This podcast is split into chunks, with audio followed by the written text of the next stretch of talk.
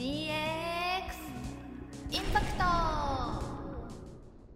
さて今週も始まりました。DX インパクトインパクトはいこの番組は日本の DX 化推進に取り組む注目の企業の CEO をゲストに迎え、うん。えー DX 事業にかける熱い思いをお伺いし、えー創業エピソードやお人柄についても踏み込んで、えー根掘り葉掘りお聞きお聞きしていこうという番組となっておりますそういうことですね。そういうことですね根掘り葉掘りですね。そうですねはい、行きましょはい。で、えーうん今回のはい DX 何にも知らない解説委員は、う。はい、はい、こちらブラッシュアップジャパン、えー代表の秋葉さん。秋葉でございます。引き続き、えー、何も知りません。そういうことですね。まあ、とは言いつつ、もうだいぶ蓄積もできてきましたからね。そうですね。あのちょっと調子に乗りかけた頃なんですけども今日はまた田中さんすごい人を呼んでこられましたね。そうですね。もちなみに第1回、うんはい。DX インパクトにご出演いただいたうん。初めてさんのお知り合いということうで、でもあり。はい。もうなんていうんですか。今日結論出てしまうんじゃないですか。DX とは何かとか全ての答えが出てしまって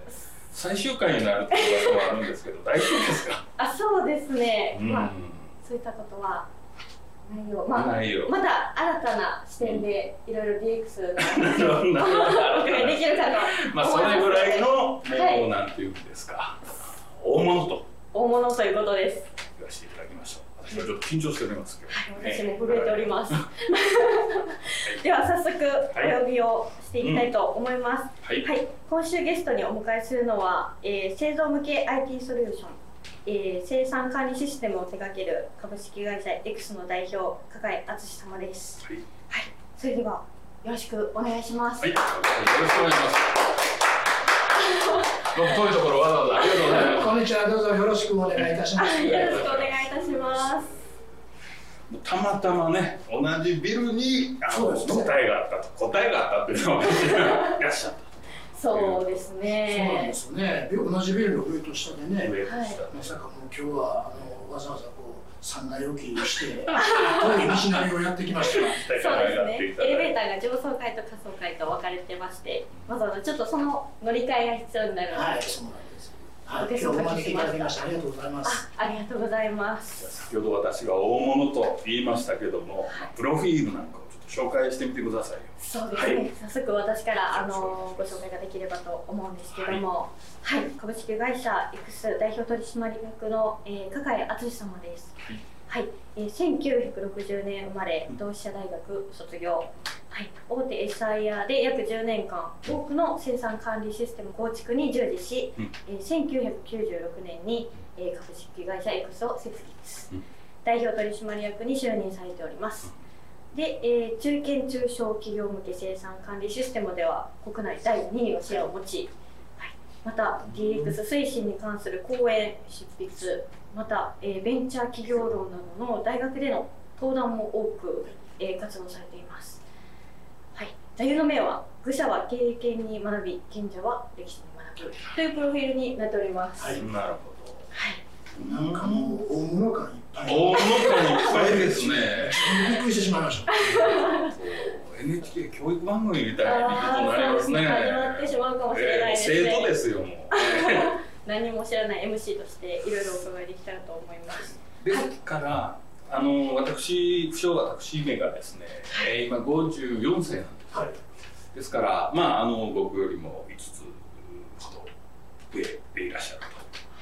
でその僕が社会人になった頃はまだインターネットっていう言葉もなかったですし、うーん一人一台 PC なんかもなかったような時代ですからそのはるか前からいわゆる大手 SIR ですからそのシステムとそかうですね。そういうことをもう手掛けられていらっしゃったということなんですね。そうですね。まあ今では IT 業界と言いますけど、はい当時はコンピューター業界。あー呼んでましたね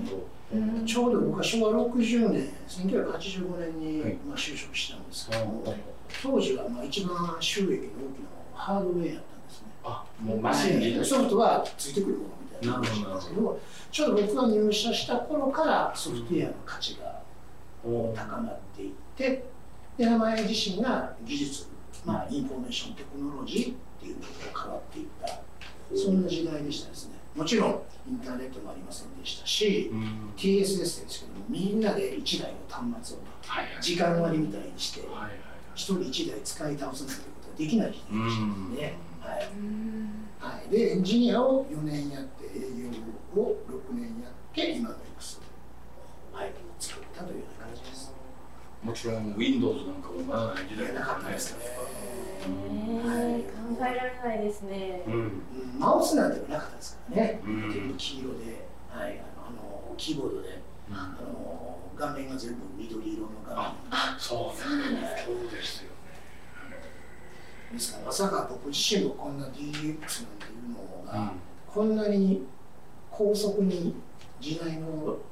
変えるトレンドとしてやってくるいうのは、まあ、ある程度は思ってましたけど、こんなに一気にやってくるとは正直思ってなかったですね。はい。いわばあのインターネットっていうのが、まあ、その後やってきてなんかビジネスも、まあ、生活も全てが大きくぐっと変わったっていう変化がはい。ありましたね、はい。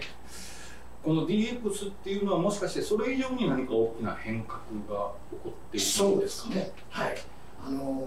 インターネットは第三次産業革命です。はいはい第一次産業革命はジェームス・ワットが蒸気機関を作ってですね、イギリスで。第二次産業革命はアメリカで工場工業あ工場が電気で動く。はい第三次産業革命と言われるのがインターネットと PC の普及と言われますね。うん今は第四次産業革命と言われてまして、まあ、あのインダストリー4.0と言われますけども、はいまあ、言えばあ 5G とか AI とか IoT とか、うんこういう新しい技術を持って社会が大きく変化していく、うんまさにそういう時代と言われてます。うん。特に、まあ、カーツマイルのお収穫加速の法則っていうんですけども、い。ろんな技術が発明されると、はい。その技術が次の技術の開発を引き寄せるんですね。開発が早くなっていくんです。だから収穫加速が早くなってきて、どんどんどんどんこれがこう生物学的な成長ではなくて、引き寄せるがゆえにこう指数関数的に、はい、今がまさにそういう時代、DX の背景にはそういう技術の革新の指数関数的な発展と。いうものがあると思います。なるほどね、はい。じゃあ僕も一応企業経営者の端くれなんですけど DX ってまあよう聞くけどなんかようわからんない言ってたらもう飽きませんね。もうこれからは必須事項ですし、必須事項ですはい、トップが DX に熱心であるっていうことっていうのは、まあうん経営者のまあいくつかの必須条件の中に入ってくるものだと思いますね。はい。この番組始めてよかったよ。そうですね。ありがとうございます。ありがとうございます。そうですね、私たちの会社もうん。より働い DX 働き方が。まだ分かってないけどね、使い方がちょっとおかしい感じですけど。そうですね、なので、うん。加会様に DX とはというところをうん、20代の方にも。またざっくりとした質いやいいですよ聞いていただけたらと思うんですけれども、そうですね、まあ、DX というのはね、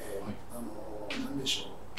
う、ものの判断の軸をデータドリブンにしてデータドリブンというのは、ドリブンというのはドライブの過去あの過去分子ですけど、まあ、ドライブさせていくということですね。うんですから、データを中心に物事を判断して、意思決定をしてうん、プロセスを作っていく、プロセスを管理する。うん今は言ってもですね、あアナログなんですね。で特に日本の場合というのは、えー KKD と言いまして、はい。わかります？KKD これはね、勘と経験と度胸のことなんですよ。勘と経験と度胸、はいそのデジタルではなくて、勘と経験と度胸で物事を判断していくっていう、やっぱアナログな部分。もっと簡単に言えば、こう俗人的な部分。まあ、人間らしいとも言えるかもしれないんですけども、まあ、そういう部分があるものを、やはりこう物事の経営の軸や判断をデジタルに寄していこう、データに寄していこう、プロセスをデジタル化していくと。まあそういうふうな大きな取り組み、社会全体もそうなっていく、企業も変わっていく、個人の生活も変わっていくものを総称して、まあ、DX の大きな意義と考えればいいと思います。なるほど。結構私 DX っていうのは、まあ、業務効率化、うん。まあ、デジタル化っていうイメージがすごく強かったんですけど、うん。まあ、DX とそのデジタル化の、まあ、違いがここにあるなっていうふうに感じまして。そうですね、あのおっしゃられるように、はい。あの DX っていうのと単純なまあデジタル化 IT 化っていうものを取り違えてる企業がやっぱり日本の中に立ってると思うんですね。で、えーちょっとフリップを、はい。簡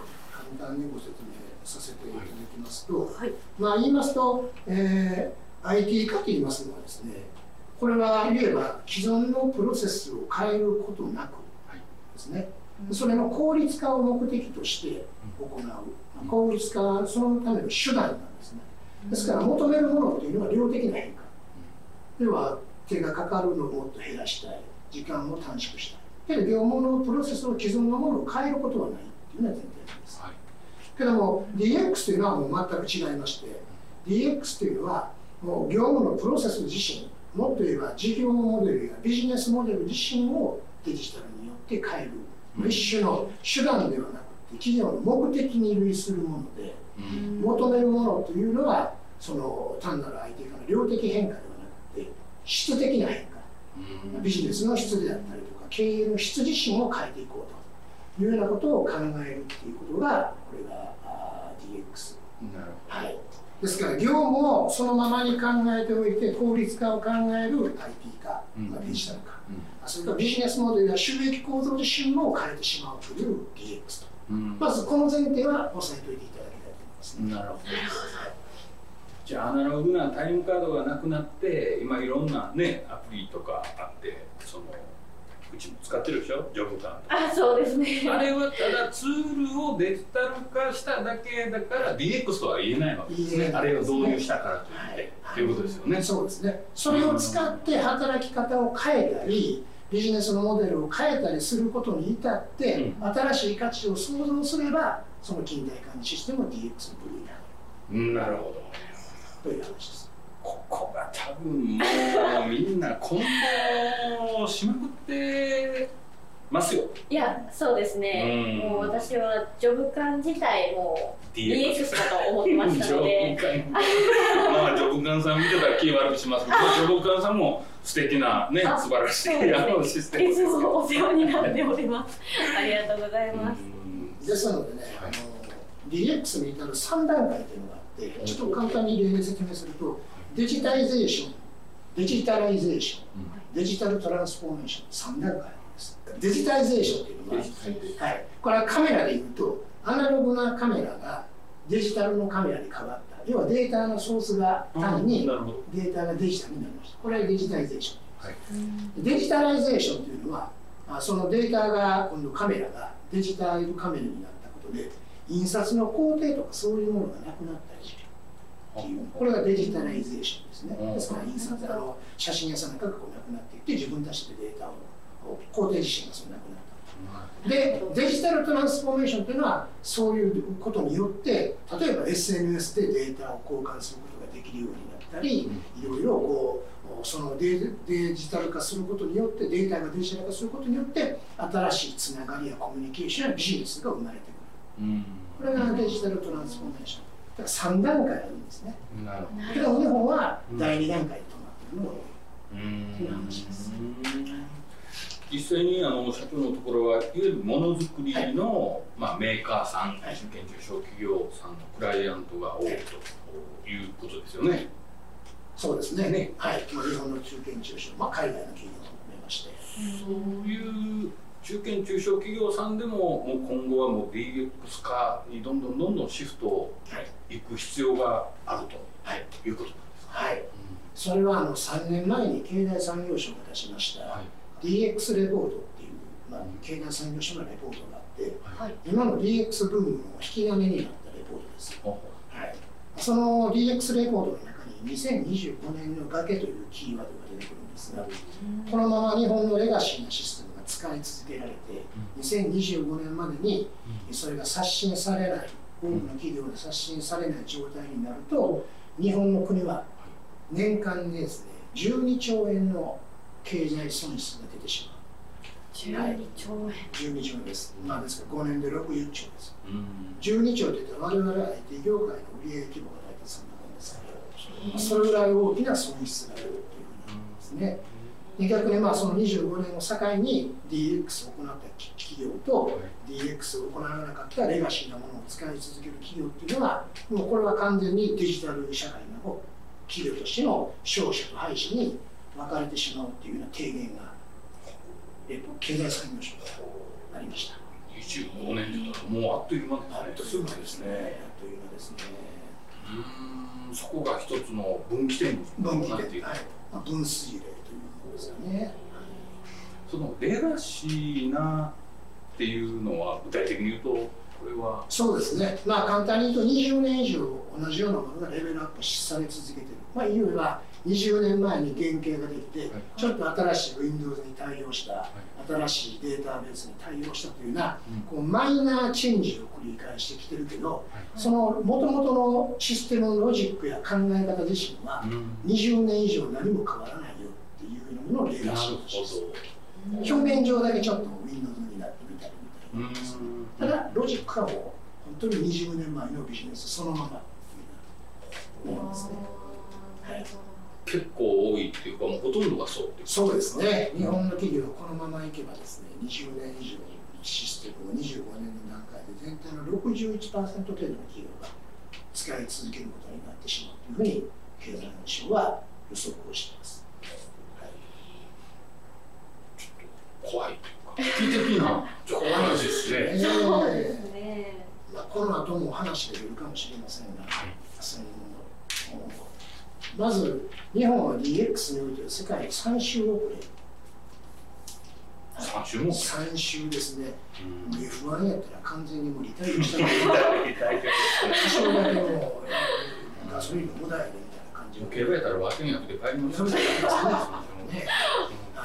3週も遅れてるんですか？遅れてますね、うん。ついこの間データが出たんですけど、IMD って言い。ますスイスの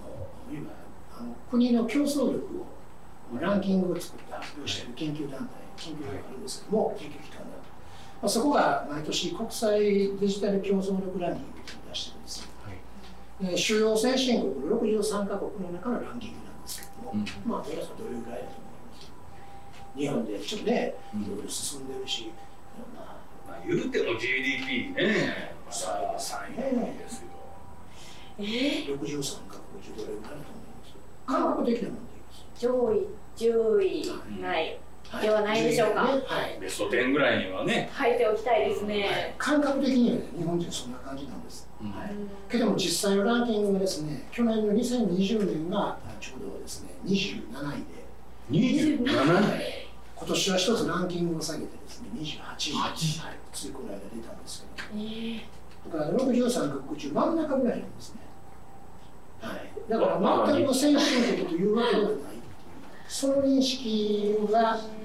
こう今お話があったように、我々結構生きてるんじゃないのみたいな話、そんな DX、DX やんでもやってますからみたいな。うん。けど世界から比べて評価をすると、全然真ん中ぐらいにしかいけないよ。という話なんです。今で3周遅れですからね、どんどん差が広がってしまうのではないかと、ねちょっと怖いなと思って。この話をすると元も子もないんですけども、3周遅れですから、世界の国っていうのはもう DX の次の次に取り掛かってるわけです、先進国はね。 GAFA と言われる、中国の BATH と言われるような企業は DX なんてもうとっくの昔で終わってて、その次の次、まあ、例えば AX と言われるようなアジャイルトランスフォーメーションであったりとか、AI トランスフォーメーションそういうことやってるんですけど日本はけど DX できてないんでまだ頑張らなければいけないっていうのが今の日本の現実だと思います間に合うんですか？間に合う。3週遅れは間に合わさなければいけない間に合わせるためになんか必要ななんかキーワードとか取り組みとかポイントになるようなことってあるんですかね？そうですね。やはり一個はこう何ていうんですかね。こうさっきお話しした我々が決してそのデジタル先進国って言われるところには入っていないっていう認識をしっかり持つことで同じこう胃の中の蛙で他の日本企業同士の比べ合いっていうような感覚であればこれはもう当然お互い低いレベルの競争ですので、新しいものが出てこないですね。ですからやはり世界のレベルっていうものの最先端の先ほど経営者の話がありましたけど、経営者がやっぱ知っていく世界はもう全くもうその先の先を行っているっていうそういう意識から取り組んでいくことがやっぱり重要で現実認識っていうのが必要だと思いますね。はいもう経済にいわゆる国境がなくなってきましたからね僕たちでも当たり前のようにね国産のものを国産のサービスだけじゃなくて下手すると海外の、まあ、Google しかり Amazon しかりそういうものを知らないままにどんどんどんどん使ってるじゃないですか。そうですねということは日本企業でそういう競争力で負けてずっと地盤沈下がこう続いていくっていうことですそうね。ですねですから平成の初めの頃には世界のうん時価総額トップ10の企業っていうのは10社中8社か9社が日本企業だったんです表彰台独占ですよ。独占ですようん本当ですねけど今50位以内にいる日本企業というのはトヨタ1社だけですからあらなんだかちょっと悲しくなってきましたね。それが現実なんですね。うん。頑張れトヨタ。トヨトヨタの話。トヨタの話ばっかりじゃないですけどね。うーん。けど DX には大きな魅力があってこの DX をすることによって伸びてきた企業は今の世界の上位の企業さっき言いましたガーバであったりとかパースであったりとかですねということは日本は DX のその先を考えながら DX を進めていけばもうワンチャンスそれをまた追い越す当然競争アプリがされますからねなるほうん日本は GDP が世界で3位でうん先端技術でいろんな技術科学技術もあってど。はい。社会的にはいろんなインフラを持ってるわけですから、んそれを DX の先を見据えながらまず目先の DX をしっかりやってその次につながることをやっていけば僕はワンチャンもう一度世界のトップに並びかけるチャンスがあるというふうに思います。なるほど。じゃあ今のお話を聞いてますと、まあ、DX ですからその大手企業だけの話ではなくて、まあ、もしかすると、まあ、中堅中小ベンチャー企業そういう企業の方にこそなんか大きなチャンスがあったりするんですかね。ありますね。あの今回のコロナで、はいえーちょうど今日があ21年の10月ですけども、えー車の生産量が40%日本で落ちました。これはなぜかというと、トヨタの問題ではなくて、サプライチェーンの問題で、部品の半導体の供給とか、いろんな部品の供給ができなかったので、トヨタとか日本の自動車産業自身の車の生産が落ちたわけですよね。ですから、あ一番上にいてるトヨタや日産やらは生産はできるんです。うんけども、部品を供給していくティア1、ティア2、もっとその下の中堅中小の製造業っていうもの自身が、そういうふうな、あ例えば BCP というような事業継続計画や、こういうコロナに対応できるような体制を作っていなかった。ですから、部品供給できずに全体が止まってしまう。ということは、裏を返せば DX の話で、上がどんだけ頑張っても、こうサプライチェーンの下にいる企業っていうもの自身が DX についてこれなくなってくると、上のポテンシャルは下に引っ張られて下がってしまうということです。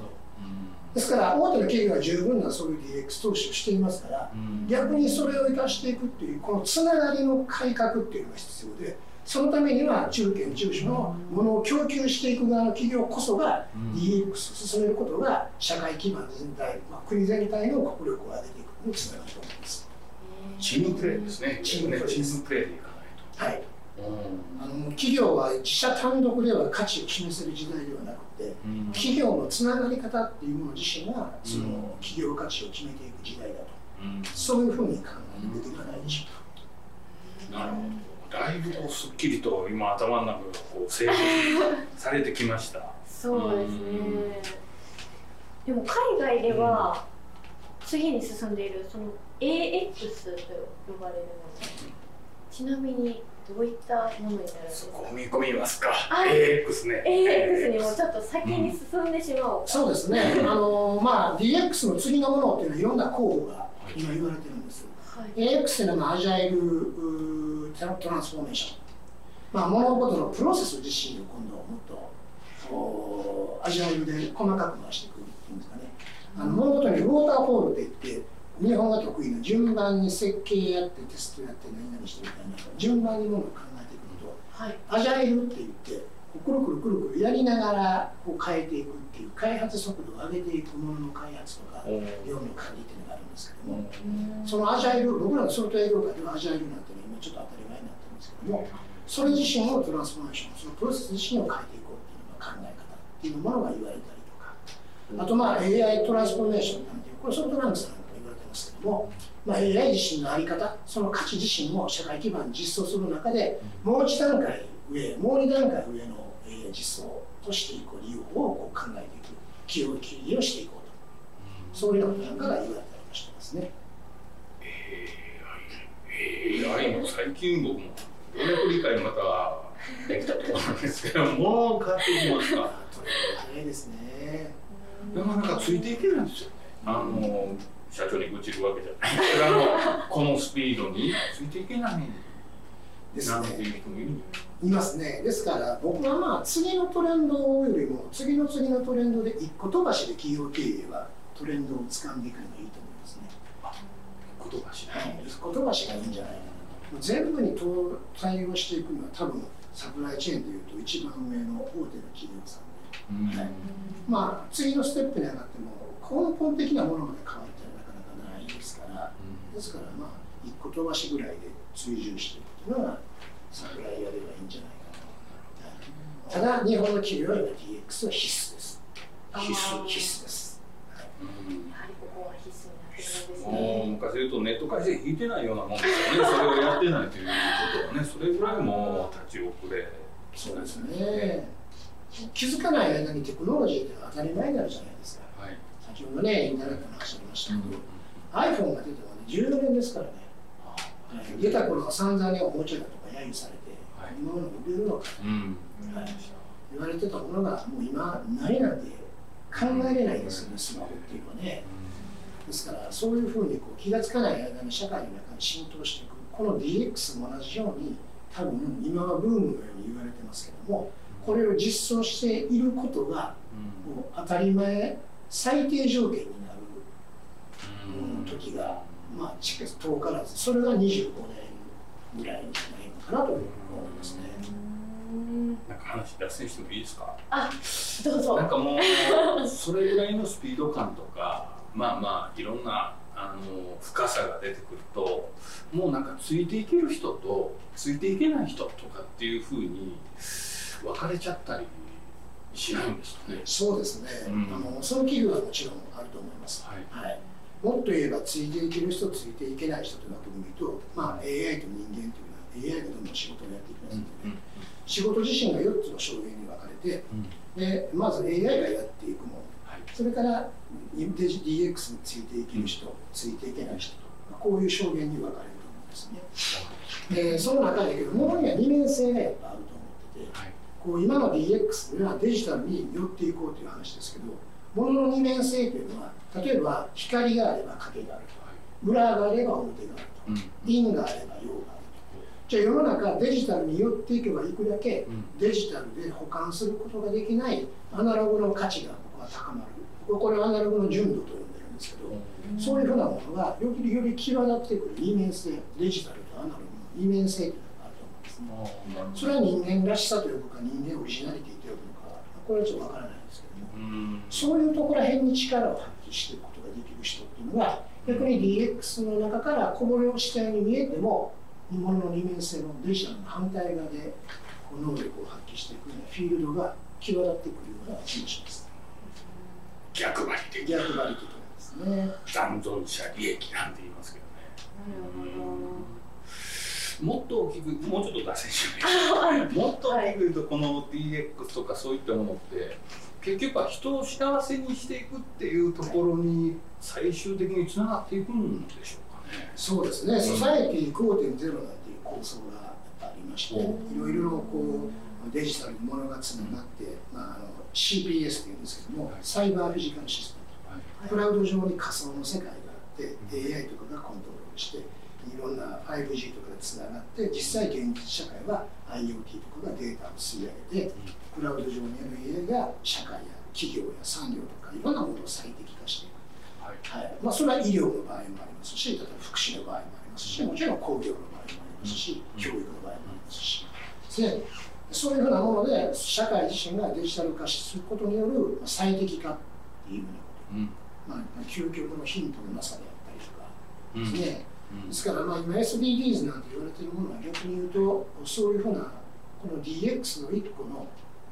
お目的であったりとか、DX で生み出した価値が二次的三次的に SDGs につながっていくなんていうよ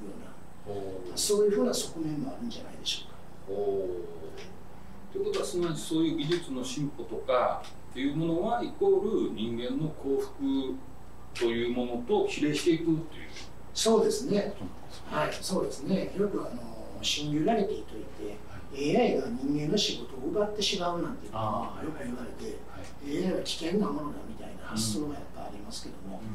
うん。ただ僕はどうかなっていうのはちょっと思うところがあってあの当然ライト兄弟が飛行機をハリウッドで作った時にはあんなもんに乗ったらあ危なくてどうするんやみたいな話だと思うんですよ。はい、けどもやっぱり今飛行機の安全性が高まって当たり前の高速に物や人を運ぶ手段としては必須のものですよね。はい。AI も逆に言うと AI 自身というよりもそれを使う側の人間の倫理であったりとかね、そういうものをしっかり整理していくことで僕はテクノロジーとこの人間というものが共存していい価値。これはあえて利益に反するものとかではない共存競争の時代っていうのがまあ来ると思うし来てほしいなと思います。なるほどね。そう言われると結構抵抗があったんですよ私抵抗があったんですか？AI って、まあ、都市伝説都市伝説？都市伝説？すいません、はいちょっと話がそれてしまうかもしれないです、テレビ番組でうん。都市伝説の中で AI っていうワードが結構出てきたりとかするので、はいなんかちょっとこ怖いな AI がなんかちょっと悪さしてるんじゃないかと乗かっ。取られるんじゃないかな乗っ取られるんじゃないかという。噂はあったんですけど噂。あの多くの番組で、まあ、AI とか、まあ、AI に限らず例えばロボットとかうんで。すねそういうものが人間にとって変わるっていうこともこれはもう間違いないと思います、はい、例えば車の運転なんていうのも多分2030年にはもうほぼほぼ今の自動運転なんていうのが世の中に根付いて運転ということ自身を奪ってしまう人間から奪うというか取って代われるうことですね、けども取って代われて何も次クリエイトしないから奪われっぱなしになるわけでじゃあ人間はこう発明することができ発見することができるんですからその AI とかロボットにとって代わられたその余力を新しいもののクリエイトにやっぱ投じていく。そういうモラルであったり社会的な仕組みというものがあったらはいまあちょっと話は違いますけど例えば今の環境の問題なんていうのも人間が社会を管理していると当然こう国の言い分っていうのがあって個人のあれがモラルの低さがあったりとかでなかなか統一したアプローチができない。はい。しかしある程度そういうものを AI が制御するようになったとしたら実はその制御下の中で環境問題に対するアプローチなんていうのは一度に進む可能性がありますすごい影響力があってそれがプラスかマイナスかっていうのはもう運用側の問題そうです倫理とかね。はい。なんかそれが追いつくのかなと思うんですよ。これだけ急激に変わっていくとですね誰がじゃあそのルールを決めるのとかあここちょっとまずいよねとかっていうのがもう言い出すタイミングもなくもうなんかどんどんどんどんこう変わってい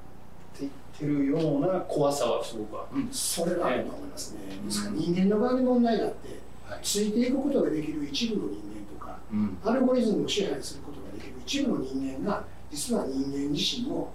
仕切ってその他大多数の人間を仕切ってしまう人間の家畜化といいますけども、はい。そういうふうなものが出てくる可能性というのはこれは否定できないですからテクノロジーの問題ではなくて、うんそれに関与していく人間側の倫理とか倫理とか、まあ、そうですねこううんヒエラルキーとかの問題はあるんじゃないでしょうか。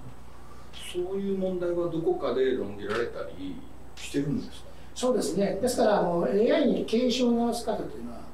AI そのものよりもそうそういう問題に対して警鐘を鳴らす方が多いと。だから AI がダメっていうんじゃなくて AI 自身を上手に使わないと危険になってくるというのは論調が大半かなと思います。なるほど実はこの番組をやりながらそこがずっとこう気にはなってたんですよ。あそうなんですね、あのゲストに来てたらすごいですね素晴らしいねって本当にそこは本当に思ってるんですけど、はいそういう情報がいっぱい入ってくると大丈夫かなってちょっと一方まあ先ほどおっしゃられた陰と陽じゃないですけど大丈夫かな誰かコントロールししてるのかなと、まあ、たまに新聞見ると公正取引委員会がおっちゃんがなんか言ってますとかっていうのがたまに出てくるぐらいでそんなん絶対追いついてないって思ってたんですけどね。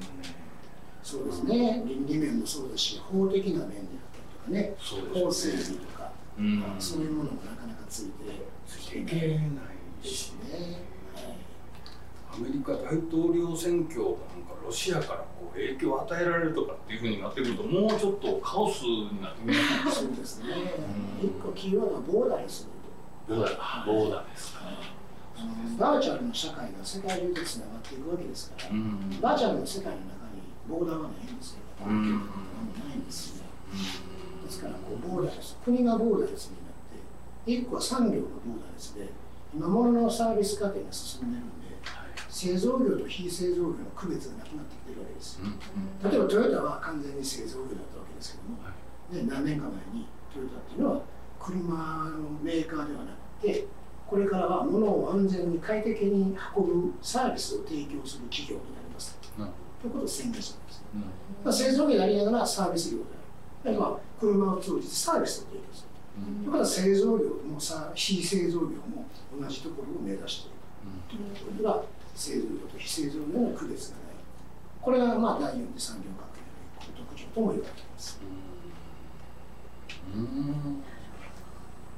これは今日見ていただいてる方はすごいこう頭が整理できるんじゃないですかね。そうですね。私自身もなんだか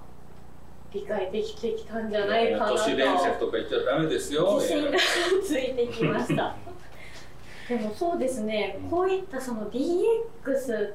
私自身は、うん。あの最近話題になってるから、まあ、こういった DXDX ってあの知ったきっかけにはなったんですけど、あの加賀井様自身はこの DX はどういった経緯でというかきっかけというかはい。注目されたのはどういった経緯そうですね、やっぱりこう、うーん、先ほど言いました、この単純な IT 化とね、DX というのが登場したのも、これも全く似て非なるものだなほうほと、それはもう最初に感じました。はい、僕ら自身が今まで提供していたものは、どっちかというと単純な、先ほど言いました、この IT 化の側に近いものではなかろうかな、はい。ちょっとまあ自分を反省するような部分もありました。だから求めているものは、やっぱりお客様のビジネスモデルを変えていく、こういうものをうん提供していくようなトレンドがやってくるし、需要が出てくるだろうなというようなことは思いました。うんはい、ですから、それであれば、積極的に、えー、我々自身がそういうことを学んで、それを、うんご提供していくような製品作りをしようと。ですから、まあ、簡単に言いますとね、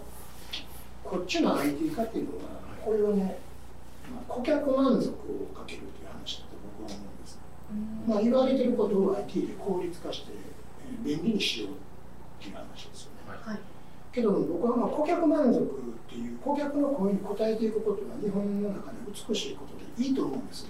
けども僕は顧客感動がこれからには必要だと思ってて。うん。お客様自身が気づいていないこととかあそういうことをこう提案をしてこう言いましょうよ、うん。あそれは香川さん知らなかったわと。うん。さすが X さんと付き合ってよかったなっていうようなこう感動を与えていけるようなやっぱこうビジネスをしなければいけない。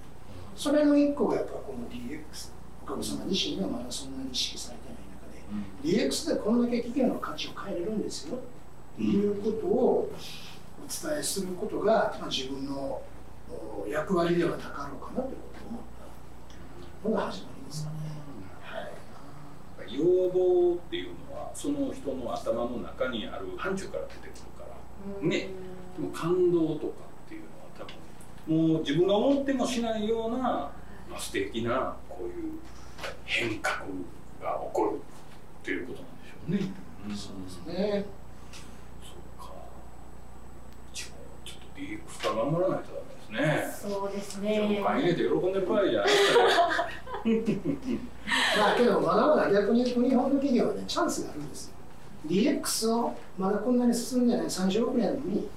世界で GDP は3番目なんじゃないですか。確かにそうですねということはまだまだ伸びしろがある。もというふうに信じたいですし、悲しいですけど日本はね世界初の先進交代国って言ってるんです。後退していくことが決まっている国と。これはもう人口の構成で働くもちろんそうなんですけどもけどそれをうん僕はその先進後大国って言われる人口構成の問題が何やろう跳ね返すことができるのが外国のなるほど。DX もっとその先のもの。なるほど。これを日本の国や日本の企業が実装することで僕はそれに歯止めがかかってこう協力が増すんじゃないかなというふうに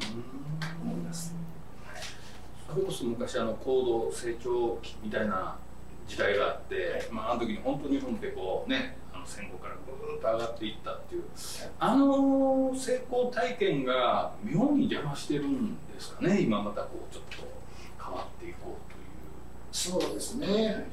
うんやっぱりその成長期間が高度成長期があったと、うん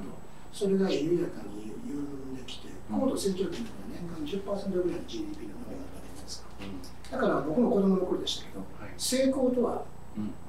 成功するまでやり続けること何回でもチャレンジし続けることそういうふうなことを教えられましたね。うんけど今のここ失われた20年、30年っていうのは、経済成長が年平均、言ったら0.4%はいですよね。う成長がないんですから、ん何回も何回もチャレンジしてると、これはもう敗北者になる機会が早くやってくるわけです。そんだけの経済に余力がないですから。ですからそういう意味では非常に選ばなければいけなくなってる。チャンスを選ばなければうんいいチャンスを選ばないと成功はしないよっていうような風潮ががあると思うんですね。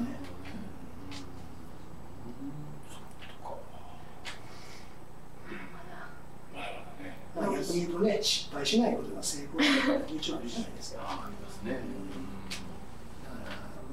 んでしょうね。勝負しない人が増えましたよね。まあ勝負しない人が増えましたか。はい勝負しないっていうのは勝ちも負けもつかない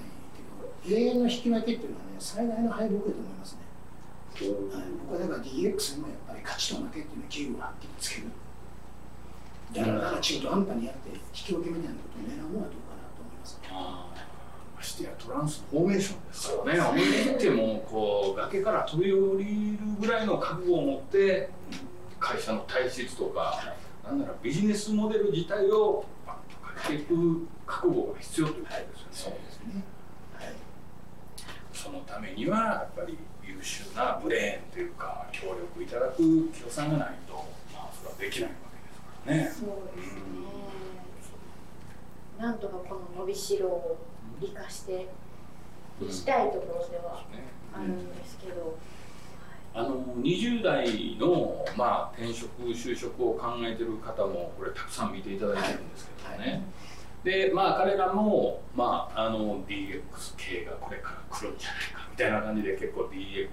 系の企業とかを希望される方が多いんですけども、まあ、なんとなく DX ってこういうことかって分かったと思うんですけども何かこう社長の方からその彼らの企業選びとか、まあ、今後の、うん、仕事選びとかっていうところでなんかアドバイスとかありますかね。そうですね、はい。まあ、今あの、秋葉さんおっしゃったように、あの DX と働き方改革っていうのは、表裏一体みたいな部分があって、DX を進めている企業っていうのは、まあ、働き方改革が進んでいる、まあ、今の新しいスタイルになってるなというところで、僕も聞いた話では、DX を進めている企業への志望度合いが一般的には高い。とはい。聞きました。ということは、企業側から見ても優秀な人材を取っていくためには、非常に DX にえー推進するということは大きなアドバンテージ逆に給食側から見ると DX を進めている企業っていうのはそれだけ人を求める努力もしているっていうような考え方が成り立つんじゃないかなというふうに思いますね。ただこう DX で非常にこう大きななんですかねこう社会変化が起こりますんでね。はい。ですから、まあ、そういう面で考えると、僕は職業選択の時代っていうのがちょっと終わりつつを迎えて終わりつつあって職業選択の時代が終わりつつあって職業創造の時代、はい、自分が企業の中にいても自分の仕事は新しいもの価値をやっぱり作り出していくし企業を選ぶというよりは自分は何をするのかっていうことを選んでいく。例えば営業という職種ももっと自分のオリジナリティをもっと営業とマーケットをひっつけた何々したとかこう新しいスタイルなんていうことが求められていくそれが DX の時代だからゆえに自分のデデジタルの力を使えばうん。既存の枠組みにだけ入る必要はなくなってくる。それが一番こう最たるパターンが多分企業というパターンだと思うんですけども、はいですから僕はデジタルをもってすれば本当に企業のハードルなんかも下がってくると思いますし企業の中における新しいビジネスへのチャレンジ、まあ、職業創造価値創造というものなんかも進んでいくような時代ではなということは思います。はい、それが一つですね。はい、二つ目はただデジタルにやっていく中でですね、まあ、一番最初の材料メールにご紹介いただきましたが、はい。あれはビスマルクの言葉で、まあ、愚者は経験に学び賢者は歴史に学ぶということで、歴史は繰り返すと言いますけどもデジタルの中でこういろんな世の中が変わったとしてもやっぱこう基本的に根本的に日本の社会もしくは世界にある概念というのは変わらない部分が普遍的な部分がやっぱあると思うんですね。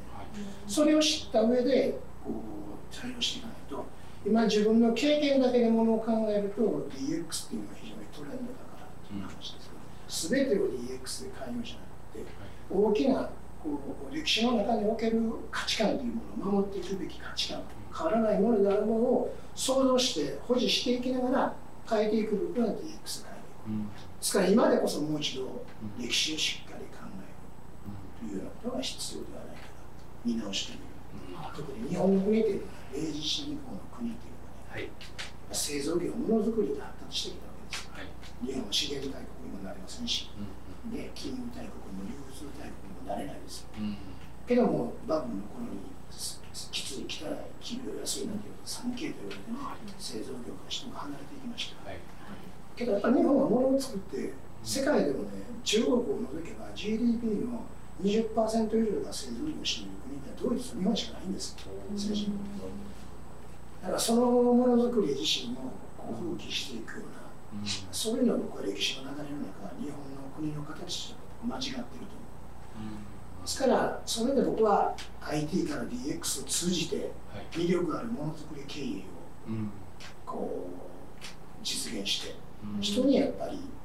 製造業に集まってもらいたい。日本の国は製造業からものづくりが支えていただきたいという気持ちがあったので、もう一度こう既存の枠組みではなくて歴史の中で必要とされる業種や職種仕事っていうのがあるんだっていうことをね求職者の方にも考えていただいて単に目先の流行りみたいなのではない支えるものもあるっていうものを知っていただきたいなというふうに思います。なるほどはいまあ今こういうふうにね DX、DX ってと言われてるからこそ、まあ、自分の立ってる位置がどこかということをね、うん前ばっかり見てるんじゃなくて、まあ、ちょっと振り返ってみれば今おっしゃられたようにものづくりでこう一国ですよね日本なんて。でまあそれで未来も見据えていくとまあなんか自分の立ち位置が分かったり方向性が分かったり、うん、でおっしゃられたように、まあ、自分が就職した企業で与えられた仕事をこなすというよりも、うん、作っていく想像していくっていうのはなんかすごいなと思いますよね。ね難しいですよね。うん。だからこう仕事と作業というのは僕は違うと思うんですね。はいはい作業というのは与えられてこなしていくもので、うん。まあ、言えば時間と引き換えに対価をいただくと、まあ、アルバイトの時給なんぼでも仕事っていうのは自ら考える。自らがクリエイトして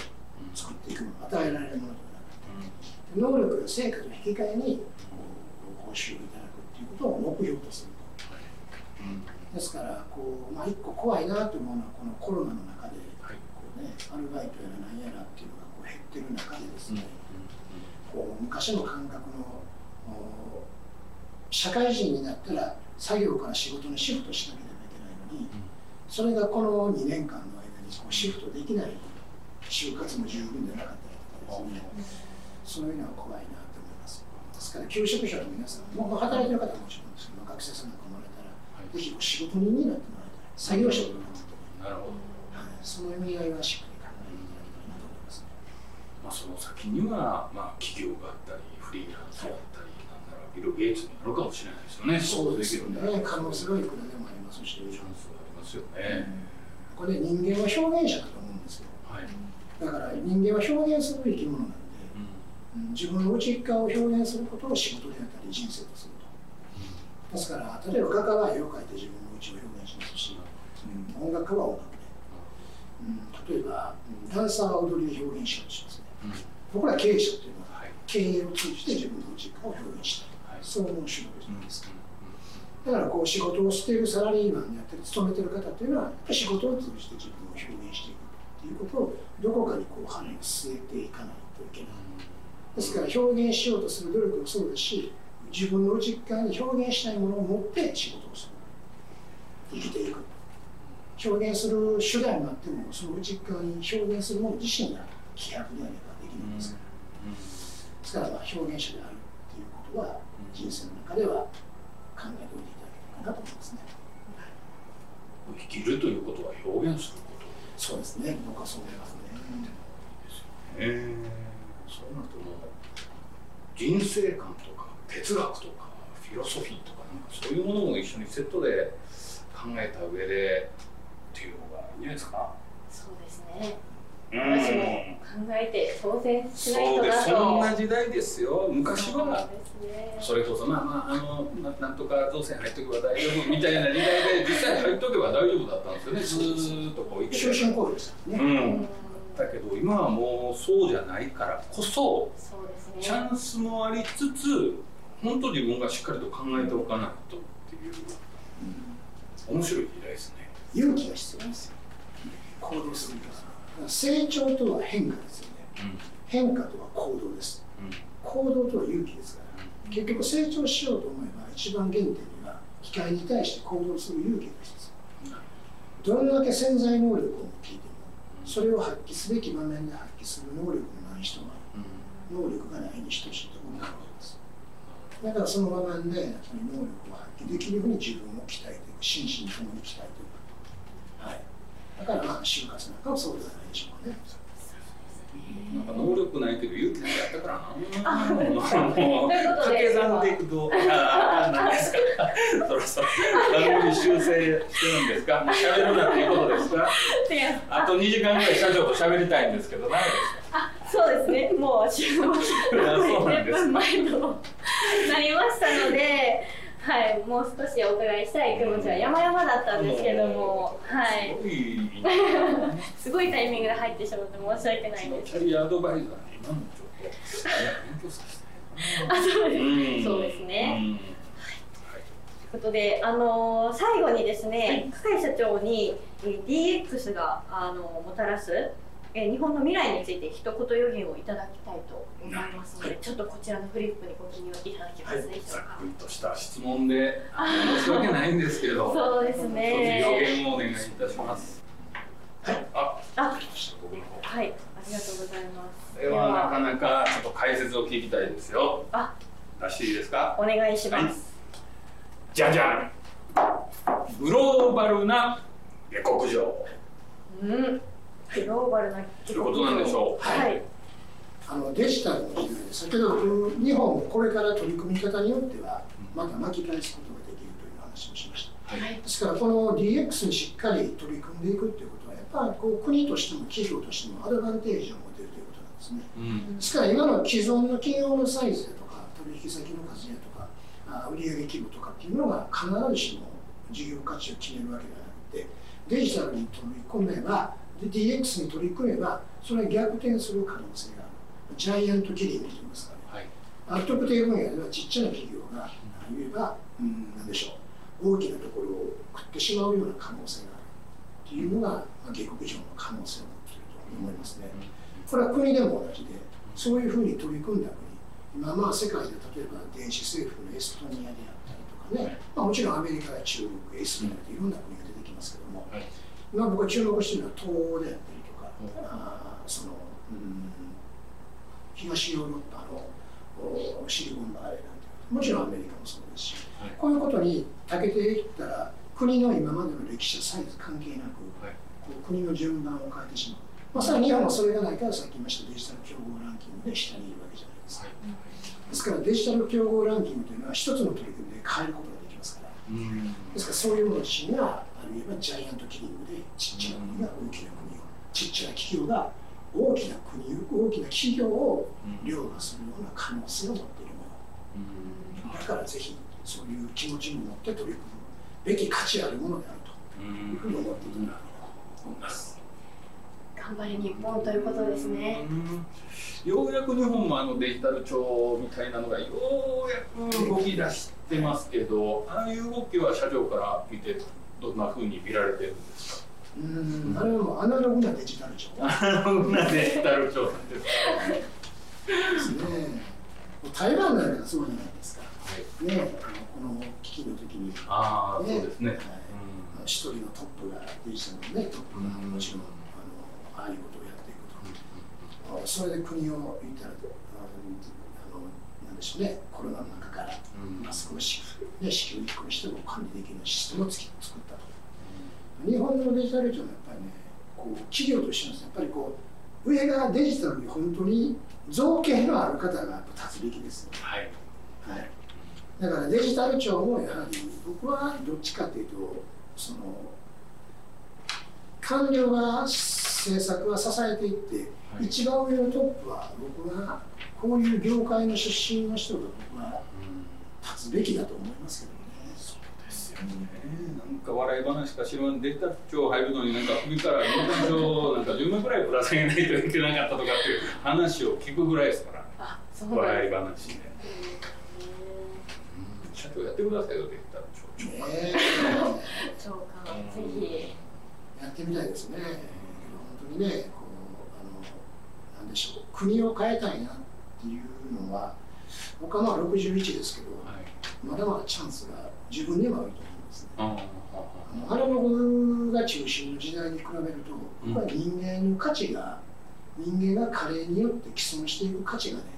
まあ、簡単に言うと老化と言いますかね、はい。それの度合いが僕は遅くなってああ、なるほど。はい。はいうん。アナログなものっていうのは個人の中に俗人的に生きてる分、はい。まあ、40代ぐらいで一番力が出る時代が来て、しぼんでいくのは少ない、アナログなんで体力の捉えとかいろんなものが、こう自分の個人の事情が中心になるので、衰えも早いと思うんですよ。はい。でデジタルを実装しておくと、結構ね、60になっても70になっても、自分自身の価値がそんなに既存しないかななるほと思うんで、ど。うん。僕も61ですけど、まあ、まだまだ10年ぐらいはまあ全然自分の気持ちしないで、これについて適切すれば、会社を変えたり、成長させたり、社会に貢献できることがあるような気がします。そう信じたいですね。ね、お話聞いてますとますます日本のデジタル庁あれじゃいかんというかもう3週遅れてるのにそんな足遅いやつにバトン落として渡してどうするっていうたそんな感じですよねそう。んなんとかならんのかねとかして。なんとかしいただけませていんでしょうただけませんでしょうかねどうなんでしょうね。けど本当に、まあ、意識改革ですね。うん、そうですね。きついこと言いますけど、トップに、企業のトップに IT、DX の知識がない企業は、うん正直言っても僕は終わりだと思います。あはい、そんなプログラミングをやれとか、そんなことは思いません。ーうんけども、例えば、一番いけないパターンっていうのは、トップから DX の丸投げのパターンで、あ現場には、うちの会社も DX やれよ、うん流したと。うんそれやってる気になってるパターンが一番最悪で。うんですから、やっぱりトップが中心になって取り組んでいく中で、DX をやってるその概要が分かるだけの知識もなく、ただ単に DX で言葉だけをやっとけよというこのパターンが最悪で、やっぱり両者がこう DX 目標に現場は現場でマネジメントはマネジメントで経営者は経営者でやっぱり寄っていく、そういう中でですね、うん。最低限の知識を実装しようとする努力をやっぱすべきです。はい、それをしない企業は DX が浸透しない。と僕は思いますね。うんだから、まあ、今日はあのこういう話させてもらいましたけど、はい。あの就活の方にもですね、もちろん、DX のことは知っていただきたいですけど、それを雇用される企業側にもね、経営者の方にもぜひ DX の重要性を知っていただきたいなと思います。ぜひ、まあ、この放送をご覧いただいて、少しでもね、DX 推進に向けた。今今腰浮いてちゃってるのに使う。の